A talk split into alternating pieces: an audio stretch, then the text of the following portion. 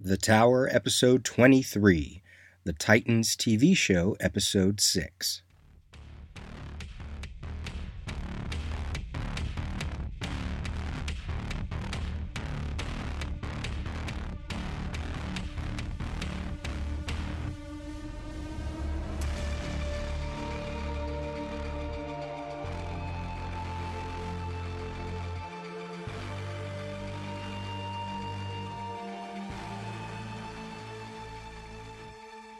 Hey everyone, this is your host, Peter. I have some catching up to do with the Titans TV show. As I'm recording this, we are up to episode 8, and episode 9 will air in a few days. But this episode will only be about Titans episode 6, entitled Jason Todd. I believe this episode marks the halfway point, and since it's an even numbered episode, we are back once again to the larger DC Universe type episode that seems to be happening every other episode. And I think people understand what I mean by that, right? That switching back and forth between uh, episodes that focus on the larger plot versus episode that focus on either character or characters or or world building stuff. So if you think back to the X Files, you had the Monster of the Week episodes versus the mythology of the week. And the same thing with Smallville. You had the kryptonite induced monster of the week versus the larger uh, Superman origin story or mythos stuff. So I feel like this show is doing definitely that. Even episodes are the larger DCU or uh, or it's a way to like branch out into the Titans universe. And then the odd episodes are, for lack of a better word, Ravenology. Everything that has to do with Rachel. Okay, so this is a DC Universe episode featuring Jason Todd. He was introduced at the end of episode 5, not only to us as viewers, but to Dick as the new Robin. And he has come to seek out Dick Grayson because someone is killing members of the Haly Circus, which is where Dick grew up, and that's the circus that he and his parents were performing with when his parents died. The people that are being killed are, are being killed by a man called the Melting Man. And because Batman is more or less a punk, he sends Dick's replacement with the information instead of bringing the information himself, and that is some major Gotham shade. So, through these events featuring this murder spree, uh, we dig deeper into Dick's past with the Zuccos and the Maroni family and the death of his parents. We see a major turning point in Dick's past as Robin when he confronts the man who killed his parents. That would be a man named Tony Zucco, no relation to Danny. So eventually, past will meet present in this episode because just as uh, Tony Zucco killed the parents of Dick Grayson, and you have Dick Grayson, who more or less uh, brings about the death of Tony Zucco, we bring in Tony Zucco's son, Nick. And that is the, uh, the person who is revealed to be the melting man and who is the man behind killing Dick's family and wanting to kill Dick himself. It's a lot of eye for an eye uh, stuff, I guess. Now, in an odd way, this larger DCU episode feels a little bit like it could have been pulled from a Batman TV show or even Gotham. Uh, we got Jason Todd, who really at this point is just a stand in, I think, for Batman uh, until the creative team and the production staff behind Titans, I guess, figures out if they're even going to bring Batman in at some point or not.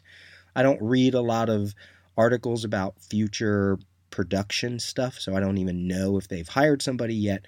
But that's what I kind of felt with this episode with Jason Todd. You know, it certainly makes sense because of stuff I'm going to talk about later that you would bring in a replacement, a Robin replacement. But this could very well have also been a Batman centric episode. But I guess, you know, it's only episode six and you want to save your heavy hitters for later. If at all, really. Okay, so uh, continuing on about this idea that this was kind of like a Batman episode or a Gotham episode or a Batman family episode, we get the backstory for Dick that I mentioned with Haly Circus and his tormented decision to live with Bruce Wayne. We have a Harvey Dent mention. We, I believe, we see the Batmobile in a flashback. We get a safe house from Wayne Enterprises, and if you look at the top of the building you might see bat ears shaped in the architecture. So I don't know if you missed that, but you might want to go check that out. It's pretty cool. Uh, now, unfortunately, since this is a DCU episode or Titans episode, the other Titans get pushed more or less to the sidelines as it's been happening with. Uh, it happened in the Hawk and Dove episode. It happened kinda in the Doom Patrol episode. And it happens here a little bit as well part of me feels like they should be part of these episodes more than more than they are.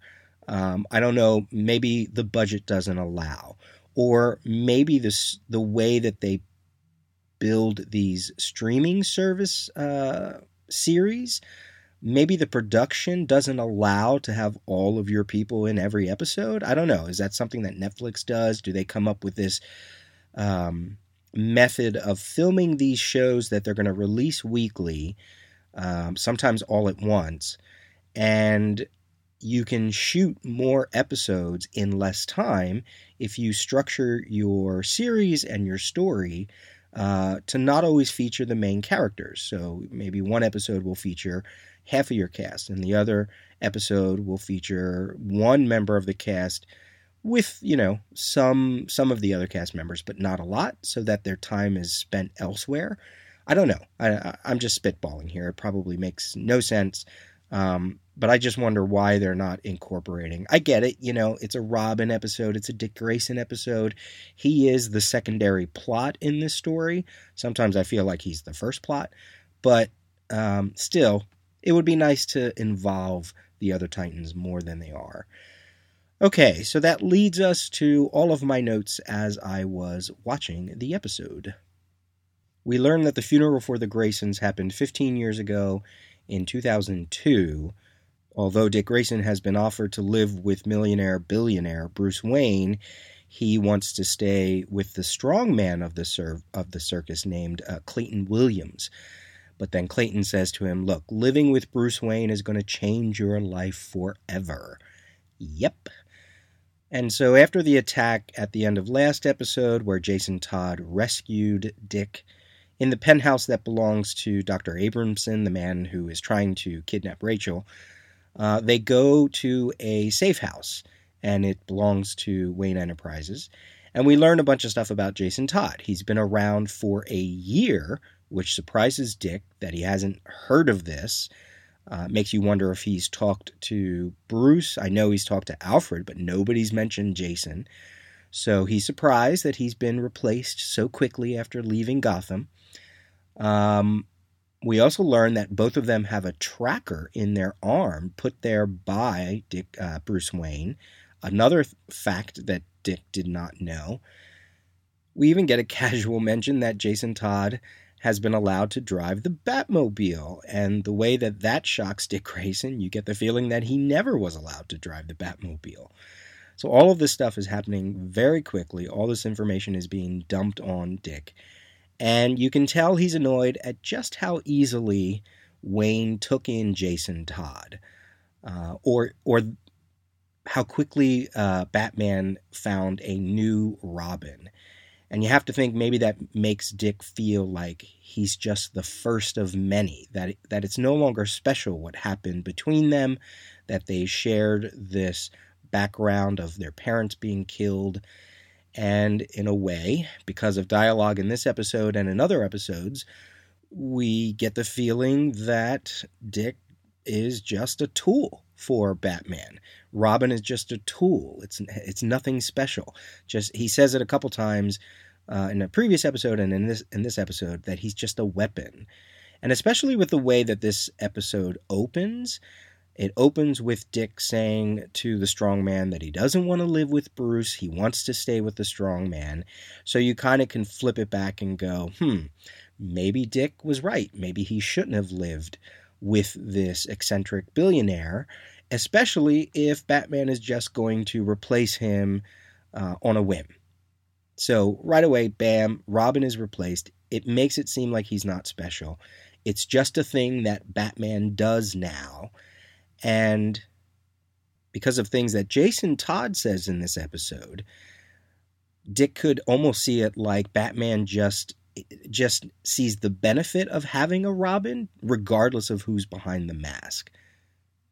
So it's no wonder that Dick is feeling territorial, right? Especially to the name Robin. He says to Jason, Why didn't you call yourself Sparrow or Blue Jay? And this is the whole notion where Jason Todd uh, kicks in and says, Look, Batman needs a Robin. It's almost like Jason thinks that he knows Batman better than Dick Grayson does. And ultimately, that is a flaw in Jason's character uh, because he is perverting some of the notions of why there is a Robin and why there is a Batman, etc in many ways, he's trying to say to Dick that he knows how to be Robin. He knows what Robin means. He knows that Batman needs Robin. They even talk about how the colors distract, the costume distracts the criminals while Batman swoops in. But, you know, this is Dick Grayson versus Jason Todd. We know who has the more correct, quote unquote, correct uh, thoughts and feelings about why they are doing what they're doing. Plus, it's Dick Grayson's story, right? This is his whole maturation out of being Robin into another character. So that's why you bring in this young, brash character who is perverting the notion of what it means to be a sidekick or even a hero.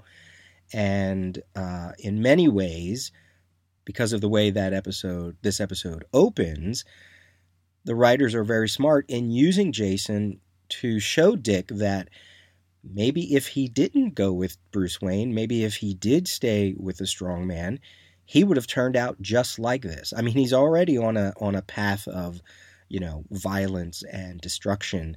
But when you compare it to Jason's journey in this episode, where Jason grew up in foster homes and bounced from home to home, and look how violent he is, especially at the end of this episode, he's like, you know, I mean, Dick Grayson is pretty violent in this series. Jason Todd is notched up maybe one or two, three notches. So you get a mirror to what Dick could have been like. And the same thing happened in the Hawk and Dove episode, where Hawk is, you know, borderline alcoholic. He needs medicine and drugs because his body is falling apart.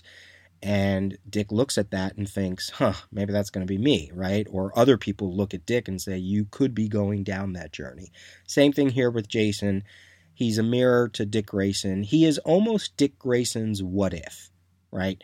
If Dick would have made a different choice, uh, as the beginning of this episode shows, um, he could have been Jason Todd. He could have turned out just like that.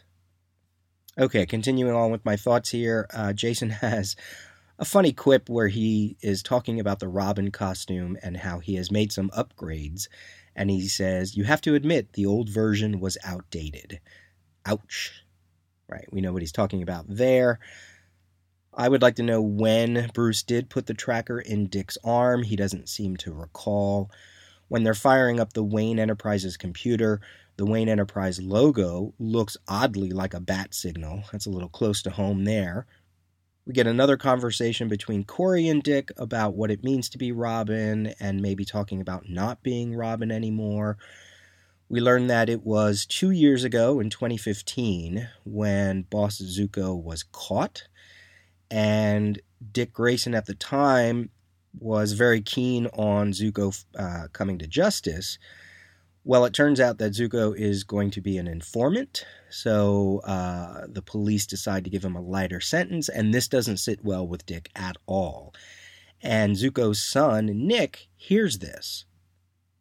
So, because Zucco is going to get a lighter sentence, Dick decides to follow him in a police van, and he follows him as Robin. Eventually, he stops the truck, he starts beating up Tony Zucco uh, mentions that he is uh, Dick Grayson and, and that Zucco killed his family. But he's not the only one who's following the truck. The Maroni family is also following the truck. They don't want Zucco to sing, so they take the opportunity to kill him, especially because Dick basically, seeing that it's coming, seeing that the Maroni family is coming after them, he allows them to shoot Zucco by number one, not saving Zucco. He has been beating him up, so it's not like he could run away. And he just stands there and watch as Boss Zucco gets uh, zapped by some acid bullets as they start flying everywhere. Because the Maroni family, they use acid, right? That's how we got Two Face, if you know his origin.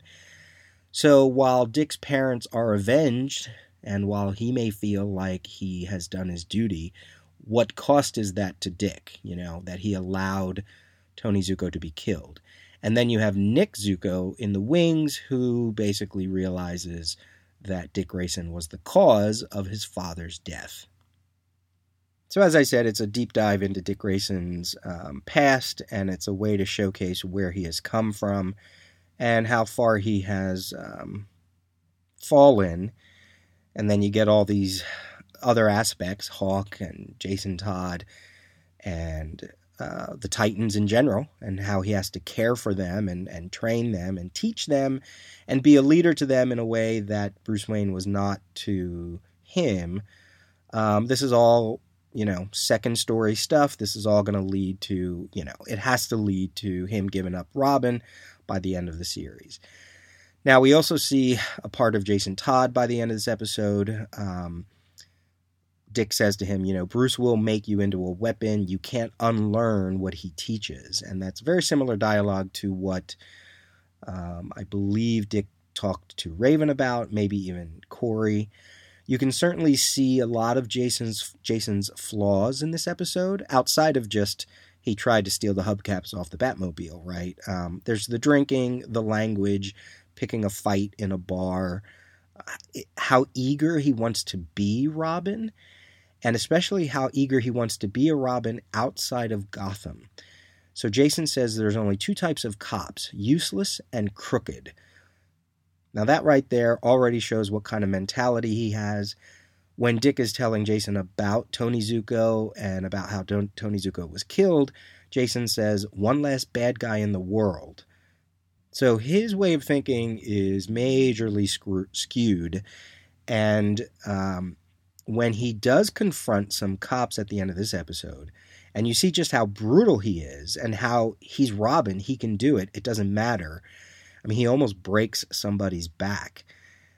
Clearly, there is uh, something wrong here. I thought the episode, though, brushed it aside a little bit. I thought maybe Dick might instead of just arguing with Jason and telling him that he's wrong for doing this, you you would think he might pick up the phone and say, "Hey, do you know that your new Robin is trying to maim and, you know, physically paralyze the police out here?" So again, I think I talked about this before. It makes me wonder to what level of violence does Batman uh, operate in this universe?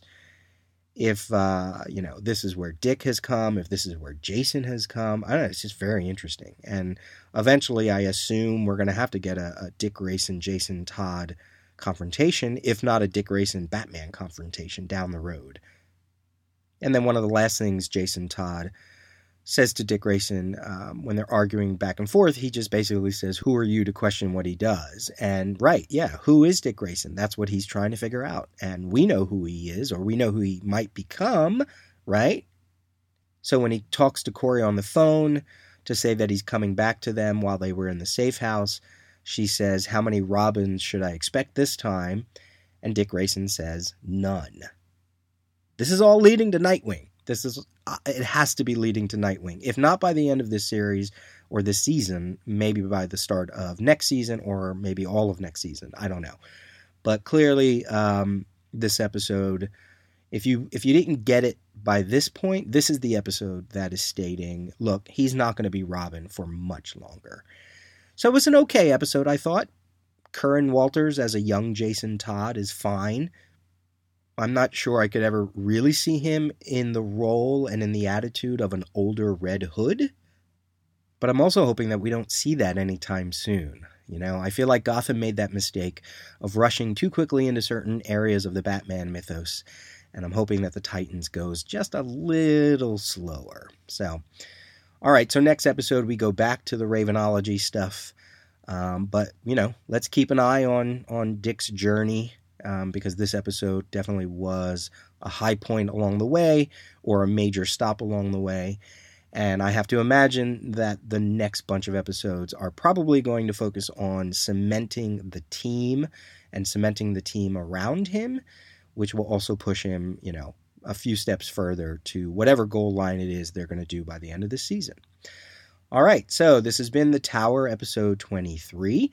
You can send me an email, peter at thedailyrios.com, or visit the website at thedailyrios.com. By all means, follow me on Twitter and look for the show on iTunes, Android, Stitcher, and Google Play. I will be back uh, pretty soon to talk about uh, episode 7, which I have already seen and I have a bunch of notes for. I still have to watch episode 8, which features Donna Troy. I can't wait. Love Donna. Uh, and as I said, in a couple days, episode 9 will be out. So I have a lot of episodes that I will be doing in the next week. All right, this has been the Tower episode 23. Talk to you soon. Bye.